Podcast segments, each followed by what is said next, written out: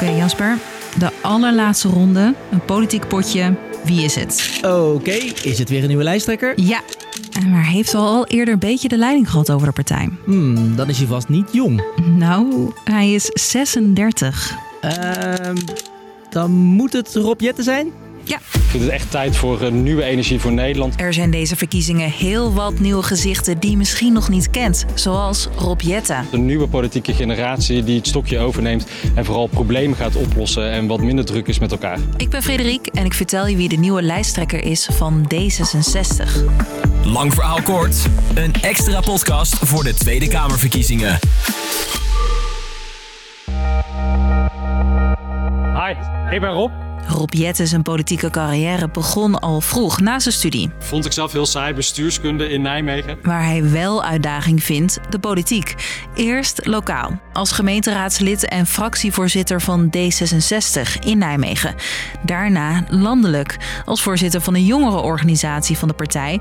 En uiteindelijk in 2017 als Tweede Kamerlid. In 2018 nam hij het stokje over van Alexander Pechtold. Je hoort mijn Haagse collega Marleen de Roy. De jonge Jette krijgt dus al snel een andere rol. Dames en heren, eh Rob Jette is de nieuwe fractievoorzitter van eh, D66 geworden. Een rol waar hij nog wel een beetje in moest groeien. Toen was hij heel onwennig, ook in het geven van interviews en hij was nog heel jong. Maar inmiddels zijn we vijf jaar verder en mag hij het stokje overnemen van Sigrid Kaag. heb ik eh, besloten na rijp beraad om mij niet meer eh, kandidaat te stellen voor het lijsttrekkerschap van D66. En eh, wilde ik dat gewoon niet nogmaals vragen van mijn gezin. Kaag trekt zich terug naar de vele bedreigingen. Het doel van Jette als lijsttrekker, dat is wel duidelijk. D66 gaat voor de winst. U wilt premier worden. Ja, je doet mee om te winnen. Oké, dan even naar die club waar Jette lijsttrekker van is. D66. Die partij bestaat al sinds, ja, je verwacht het niet, 1966. Het initiatiefcomité D66 heeft vanmorgen besloten om een partij op te richten die mee zal gaan doen aan de Kamerverkiezingen in het komende jaar. D66 profileert zich van begin af aan als sociaal-liberale partij. Maar wat betekent dat, Marleen? Liberalen, dus je moet de vrijheid hebben om je leven zo in te richten als je zelf wil. Maar, zeggen zij dan wel, onder goede voorwaarden. Dus dat betekent met een goede gezondheidszorg en een goed onderwijs bijvoorbeeld. Nog een belangrijk punt voor de partij. Je moet zelf kunnen bepalen wat je met je leven en lichaam doet. En dat vinden ze eigenlijk al heel lang, vooral in medisch-ethische kwesties. Ergens is er vaak een grens. Dan kan het heel goed zijn dat iemand zegt: Ik ben gewoon eraan toe om ja, met leven te stoppen. In 2001 ging de euthanasiewet in ons land in. Mede dankzij de partij dus. Net zoals de donorwet, 15 jaar later. Voor het wetsvoorstel hebben 75 leden gestemd, daartegen 74. Daarmee is het wetsvoorstel aangenomen.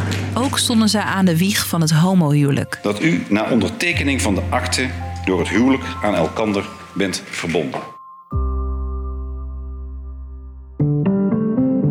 Oké, nou, als we even dat verkiezingsprogramma erbij pakken... nou, dan zie je dus al die thema's waar we het net over hadden weer terugkomen. We kunnen pas huizen bouwen als het stikstofprobleem is opgelost. En dat gaat alleen maar lukken als er een einde komt aan de bio-industrie. Ja, klimaat is een groot topic voor de partij. D66 wil in 2040 echt klimaatneutraal zijn. Met ook kernenergie dit keer. Dat stond eerder niet in hun verkiezingsprogramma's. Verder willen ze het OV stimuleren en flink investeren in... Onderwijs, onderwijs, onderwijs. De partij wil een beter salaris voor leraren, gratis kinderopvang en een hoger aanvullende studiebeurs voor mbo-studenten. Nou, eigenlijk is dat allemaal niet zo verrassend. Heb je nog iets gezien dat wel verrassend is, Marleen? Iets opvallends bijvoorbeeld is het gekozen burgemeesterschap en gekozen premierschap. Zij willen dat de mensen veel meer direct op sommige dingen kunnen stemmen, bijvoorbeeld een referenda.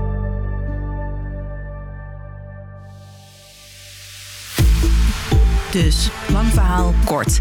Rob Jette is de lijsttrekker voor D66 deze verkiezingen. Jette denkt dat hij met zijn ervaring in combinatie met zijn leeftijd kan zorgen voor een nieuwe politieke bestuurscultuur. Deze verkiezingen richt de partij zich veel op klimaat, maar ook onderwijs komt weer aan bod. Dit was de laatste bonusaflevering voor de verkiezingen. Maar vergeet je vooral niet te abonneren, want we houden de verkiezingen goed voor je in de gaten. Thanks voor het luisteren.